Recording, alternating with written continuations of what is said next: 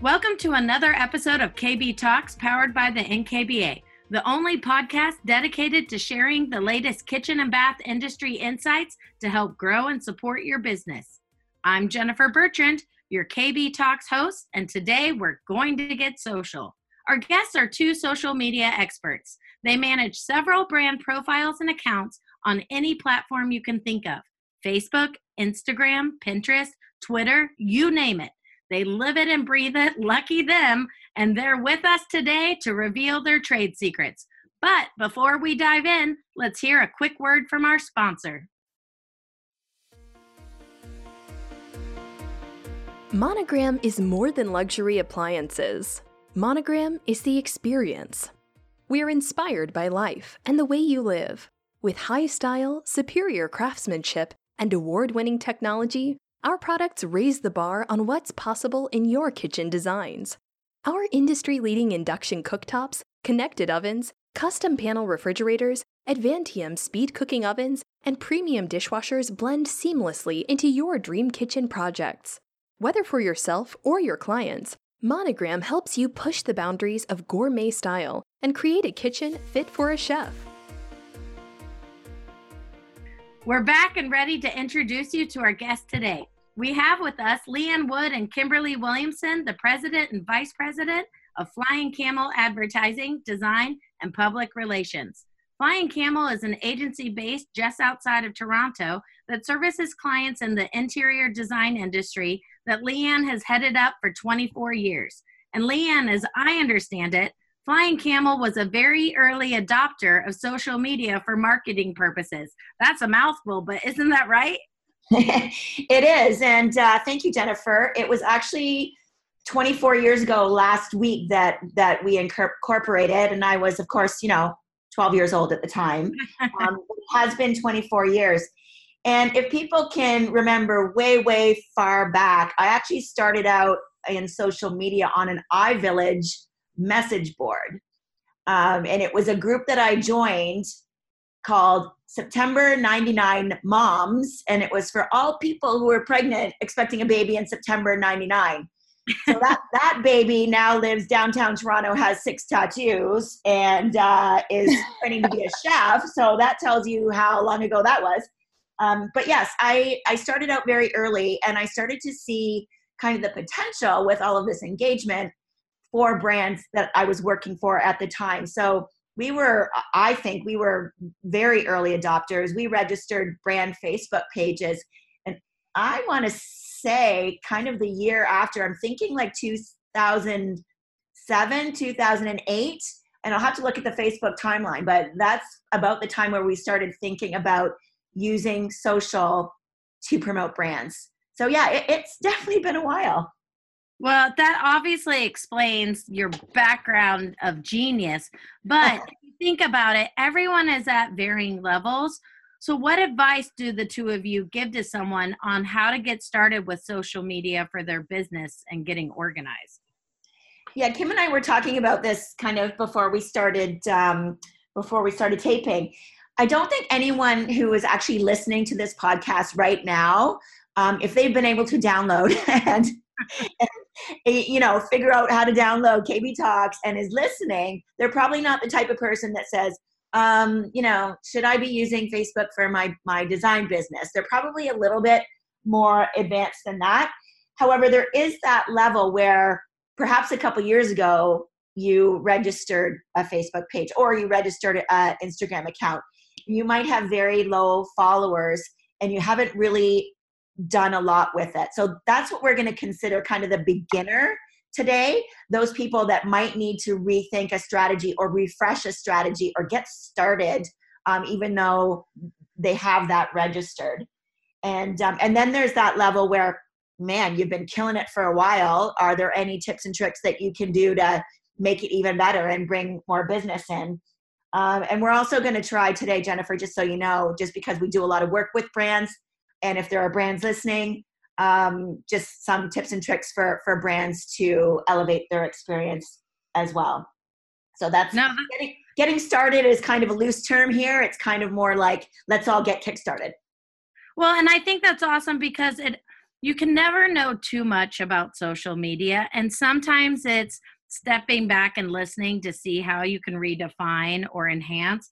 But okay, so then thinking about that, Kimberley, how do you even begin to start to organize it when you're like, okay, I need to, do you set small goals or how do you kind of put your brain around it if you're kind of a one man show or if you're a business going, let's take it to the next level? Yeah, definitely. So here's here's kind of I think where everybody needs to um, have a quick conversation with themselves because I hear from so many um, I hear from so many busy designers and I hear from brands, particularly the smaller brands, startups, all the time that they feel like they just don't have time for it. But here's the thing, right? I mean, we're all, you know, using these social media platforms um, as connectors and, um, you know, relationship building, of course. But at the end of the day, they're sales tools. Um, potential clients aren't thinking, um, oh, good, she's not wasting her time on social media. So that means she has more time for me, her client. You know, they're thinking, oh, well, if she doesn't have time for that, she won't have time for me either. So at the very beginning, you kind of have to just take a step back and figure out how you're going to make time for it.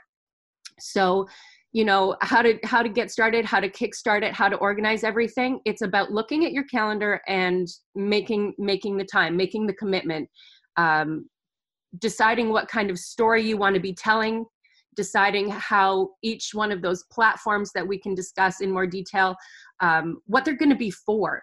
What is facebook going to be for? What is twitter going to be for? Do you need twitter? Um, what types of things can you use instagram for? Is is linkedin going to be a better platform for you? That kind of thing. Um, really kind of figuring out what you can put into it because honestly i mean we could all use more hours in the day. Um, but yeah, sort of carving out time. Um, it doesn't have to be overwhelming. I mean, it doesn't have to take hours and hours a day, but if you just uh, block off some time in your calendar, you'll be really glad that you did.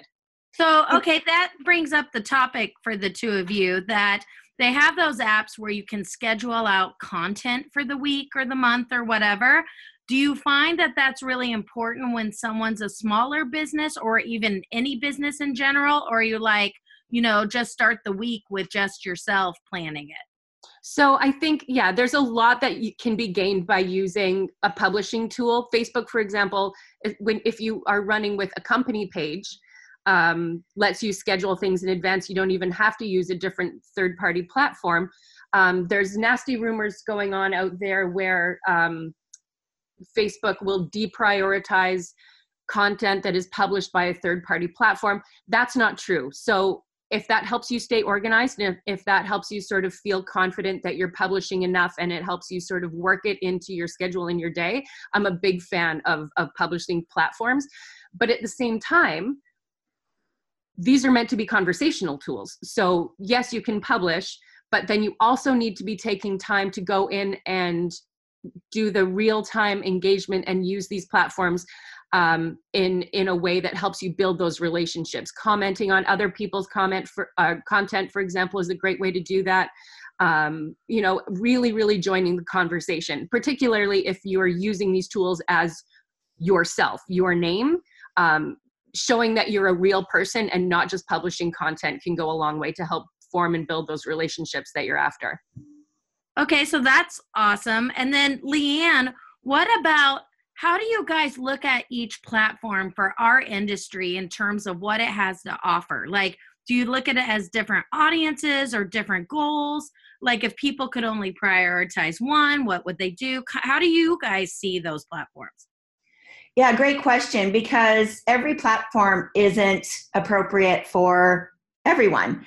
And I had this question actually. I was um, honored to be a guest speaker at the NKBA Leadership Summit um, last fall at High Point, and people some of the questions were well what if we were going to pick two or if we can't do them all what would we do? So the designers in the audience i kind of lean toward facebook and instagram because we are in a visual industry. Um, but some people linkedin combination for the business side and instagram for the more creative showing showing your stuff off um, would be a good combination Twitter, I find, is a personal preference. A lot of people get a lot out of it, and I, I've talked to designers that that's where they got started, and that's where they built the relationships, and then they kind of branched off into into other areas. But yeah, it. I guess my advice, Jennifer, would be to pick two that you're going to do a really good job. Don't don't don't water yourself down and try and be just like as an agency. I know what our ideal client is and what we can do, what what our services are and how they would best move the needle for for their business. I don't say that we can do everything because we can't. So as a as a designer or a smaller brand um, kind of put your eggs in a couple baskets and and do a really good job at it. And i guess the second part of that question is yes every every platform has a different purpose. Um, and you might have the same piece of content it might be a, a, you know a gorgeous project that you just finished um, the visuals and you know piecing out the visuals uh, would be great for your instagram. Maybe the challenges behind the business or your service aspect might be talked about on on facebook. Um, so your messaging should be tweaked depending on what the platform is. And i don't have the stats i maybe should have pulled these before i was a guest on the podcast but um, between things like LinkedIn and Facebook and Instagram, there isn't 100% overlap. There are very different audiences on those platforms. So keep that in mind that you're actually talking to different people every time you post, and you should adapt your content accordingly. Well, and then that comes down to then if you're fine tuning local versus national, national, excuse me, and the tags you would use to try and hit those different markets, because wouldn't you say tagging stuff is such an art? I will defer to Kim to that. She's a bit of an expert in that area. I do think that there's a subtle art uh, to using hashtags. Um, and it, yeah, I mean, it's it's a scientific art to be sure. I mean, you can play around with different hashtags that will help you get discovered. Um, using geo tags in your posts helps you get found by people in your area for sure. Um, taking a step back, and, and I just want to note um, about the particular plat- the, the the platforms that you have available uh, for your business. Right? There's there's Twitter, Facebook, um, Instagram, LinkedIn, Pinterest, YouTube. Um, I think, you know, one of the things that I've been noticing, particularly for people who are working in, in creative services and, and in being in the business of pretty pictures, um, you, you, you really cannot um, skip out on Instagram. It's kind of, it's, it's the best place um, to share, you know, project photography, um, and and other things that kind of show off off your talents but at the same time pinterest has reorganized its its offering um, and has become a really really important driver of web traffic. Uh, so definitely don't um, you maybe haven't used pinterest in a while. Don't give up on that platform yet and again i mean leanne touched on linkedin but i think you know if if you're one of the people who are sharing beautiful pictures on linkedin it's kind of an opportunity to shine and the competition is less fierce because uh, linkedin is is not um, known for being a home for that type of content. So it, it can be easier to shine. Um, and a, a more even more so you're you're meeting people kind of where they are people go there when they're thinking business and, and maybe potentially looking at at making a business decision and, and things like that. So taking when you're thinking about how to sort of balance out the mix of platforms that you're using um, it, it, it does it does you well to think beyond just uh, facebook and instagram and sometimes like so if i um as a designer go on sometimes i'll go on pinterest and i'll type in like i was just looking for a modern freestanding fireplace um, and i started at pinterest which is funny to think that i started shopping on there.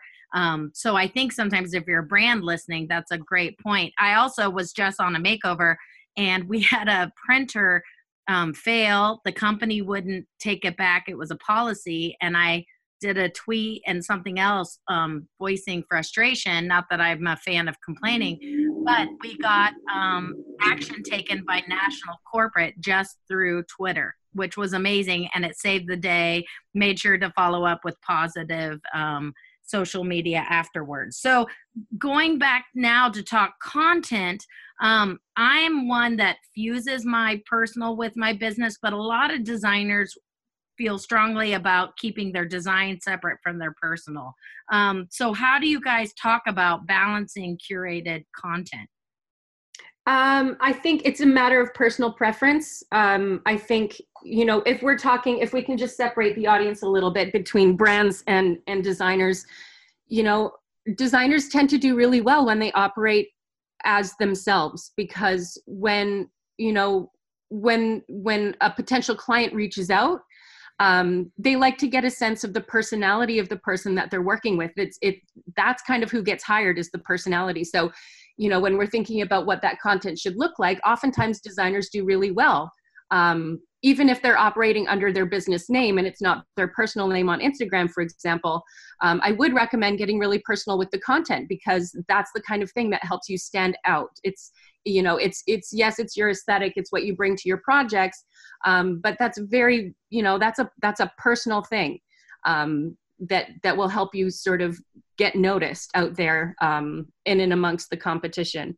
Um, obviously for brands it's it's a different story so then as people start to play and create their their kind of vibe um, which are there tips or tricks that you would say in terms of not going heavy on the children or animals? Or is it just be free and have fun and just don't overshare? Or dogs well, dogs are okay anytime jen. Everyone has a free pass on dogs.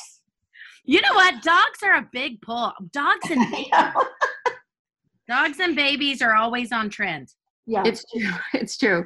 Um, i mean yeah i if if you're going to be using your personal accounts for business you do need to be very mindful about what that content balance looks like. And you can't you know don't shy away from anniversaries and family events and things like that but also make sure that you know if you're going to be using this as a sales tool that that takes the front seat um, in your content production and and that's a to that point about platforms are for different things. Maybe you make the conscious decision that you will share a little bit more about yourself on facebook if you're operating as yourself.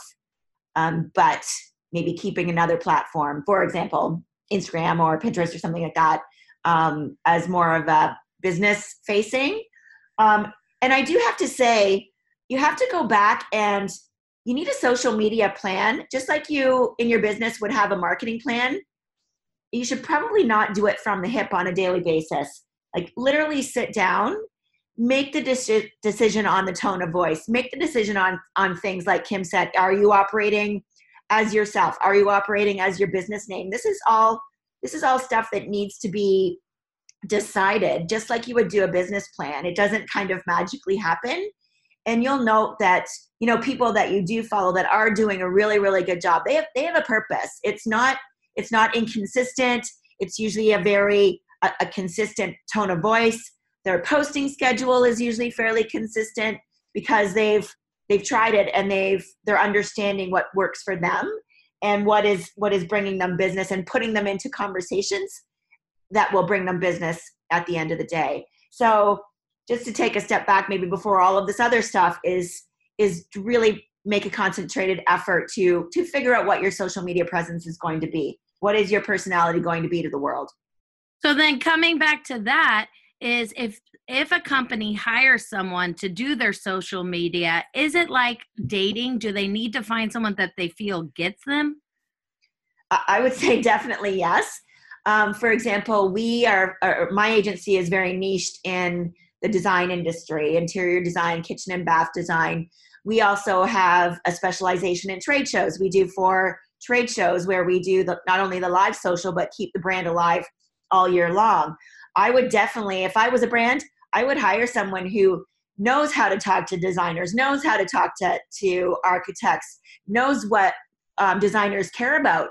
Um, these are the these are the things that are the subtleties in a in the brands that do a really good job on social.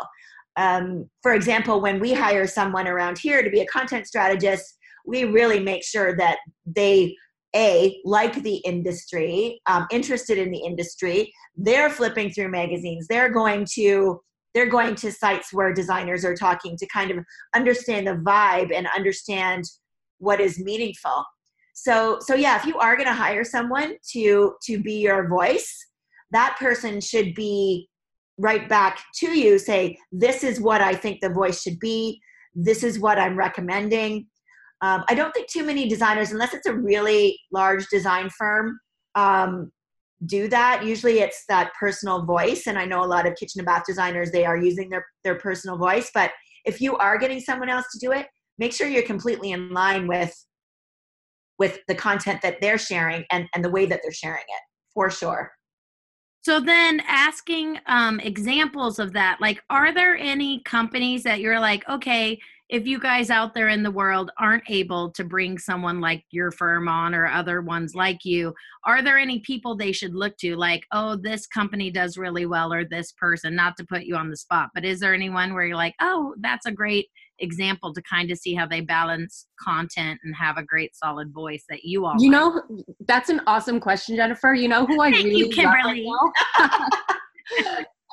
uh, leanne and i were anticipating this question and um, we would just like to recommend all dog accounts on instagram as a wonderful way to fill up your day yeah. um, no but um, all jokes aside there's a designer based out of vancouver called mm-hmm. Karin Bohn right now, and I absolutely love her content strat- strategy for so many reasons. Um, she has a lot of she's invested a lot in in her in her content, and she's she's actually doing a lot of produced video content. Um, and I know that video scares a lot of people. It means that you need to be camera ready. Um, but if she's going to a showroom, she films it. If she's making a design decision for a client, she films it and it, it gives uh, potential clients a window into what it would be like to work with her she's she does share personal content she operates under her own name um, but it is primarily business content she shares um, her fashion um, choices. And you know it's it's all of those little pieces that come together to paint a really great picture of what it would be like um, to hire her and work with her. And you know there is a lot of finished project photos that she does share um, but i think that she's really knocking it out of the park in terms of content uh, and videos only going to become more important. So for people who aren't thinking about that yet it's time. It's time to really be thinking about how you're going to use video how do you spell her name i'm going to look her up oh she's incredible it's k-a-r-i-n and i believe her last name is b-o-h-n um, oh, and the German yeah, town. Yes. She yeah she um, she has a video series called Bonafide, uh, play on her last name. Um, but highly highly recommend using her as as a guide for what can be done um, in terms of content and, and video development. No, and, I, um, I'd like to add a couple in too because there's people that it's funny uh, really knock it out on the park uh, out of the park on Instagram stories. Um, that's kind of their window to the world and and honestly god bless them because it's it's every day but i feel like some of the people you go oh like you, you want to know what they're doing that day because they're talking about interesting things and it's the same thing it's like going to a job site making decisions going to a showroom the kind of the world in which a design firm or a designer might operate in. And i think that's kind of interesting. A, a couple names that come to mind is um, denise mcgaha um, I like Holly Hollingsworth Phillips, who does the English Room, if you're familiar with that. It's just people who have vibrant, interesting content that you're and but you get to know them as as people which is which is kind of cool too. So in my mind they've made a decision on how much they're sharing personally how much they're they're sharing professionally and they figured out that balance they both have very large followings and i i guarantee if you ask them if they got work from their social media presence they would both say yes Yay. what are those two names again? Uh, Denise McGaha is one, and uh, Holly Hollingsworth Phillips, who operates under the English Room. So Perfect. she operates her brand. Yeah. Well, well. So before we summarize, just a couple highlights for people.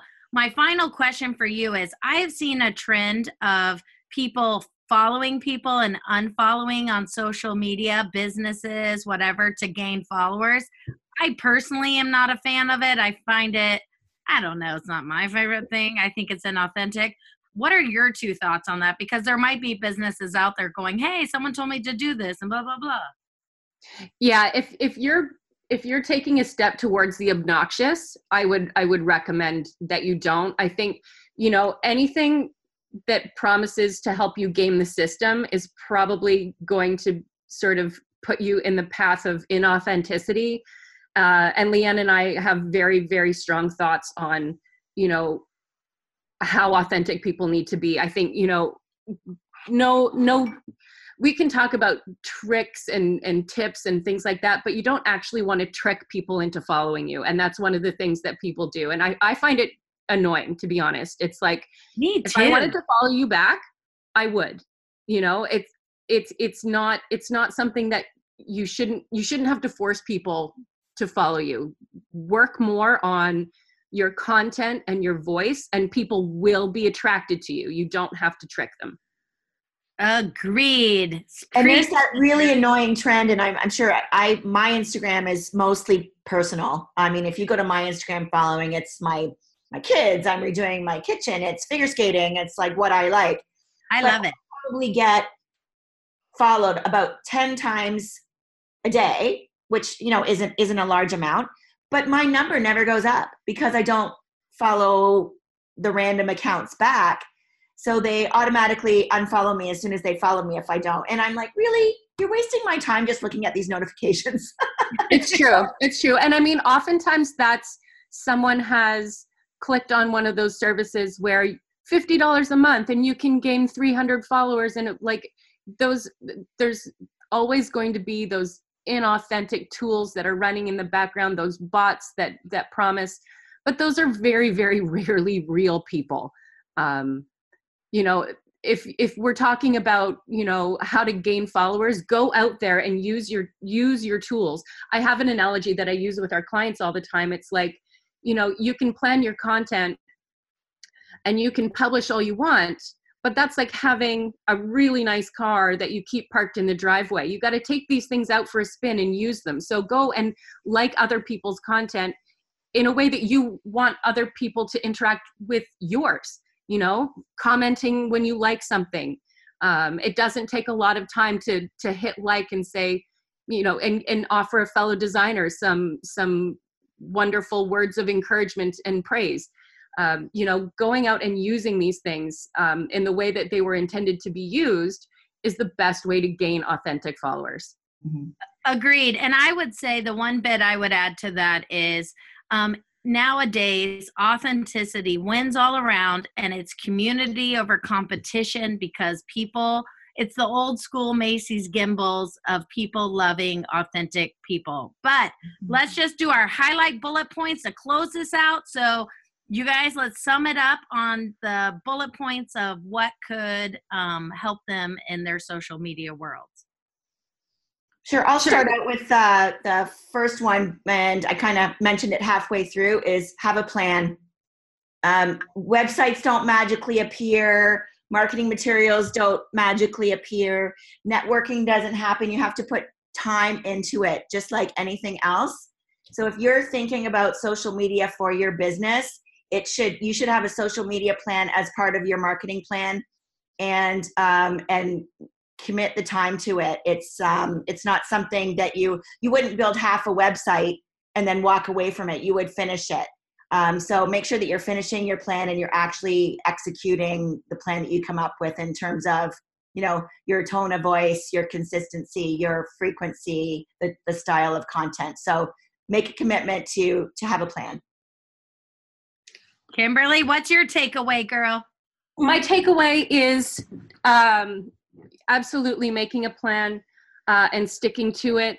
Um, here's the thing about that, and this is what I think I really want people to remember. When you're using social media as a tool for your business, it can be really intimidating and it can seem like a giant three headed monster uh, that's going to take up a lot of time. That's not the case. It doesn't have to. It, it, can, it can fit into your business, it can fit into your lifestyle. Um, and the best possible thing is you get to decide what success looks like. So when you're laying things out and you're planning out what you want your content to do, what you want social media to be able to do for you, you get to define success. You don't need to have 200,000 followers on Instagram to have an impact on your business. Um, if you decide that success means that you, you know, you make new 10 new connections a week, 50 new connections a week, or, you know, you want to start using Facebook as a sales tool and you start advertising and using their really, really detailed algorithm to help you grow your business, you get to decide what your success metrics are and you can map your strategy back against that so that it's manageable in your day. I think that's fabulous. And my takeaway for you is quit comparing yourself to others. You will rock it on your own. And of course, other people are doing fabulous, but stay in your lane, focus on you. Don't get overwhelmed by what anyone else is doing and tell your story. So, I want to thank both of you, Leanne and Kimberley, for joining us on KB Talks. I hope everyone feels inspired to take on a new social media business strategy. I know I do. I'm going to look up those names. I always think I can improve every single day.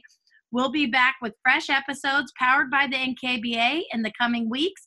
And as always, be sure to send your feedback to NKBA at flying. I can't even say it. That's how exciting it is. NKBA at flyingcamel.com. But more importantly, if you're enjoying these, go ahead, feel free, give a five star review on any platform because we are a growing podcast and it's only going to get better. So now stay tuned for a quick NKBA minute.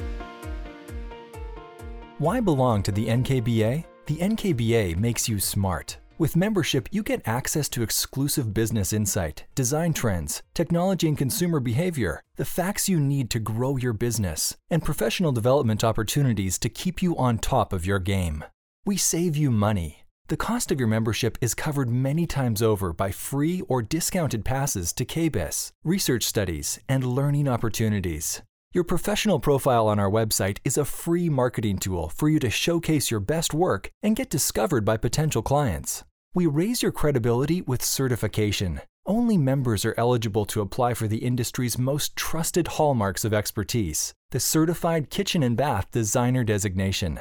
Certified designers have the potential to earn more and gain confidence among clients and peers. So, come join the Kitchen and Bath Industry Authority. Visit nkba.org to join today.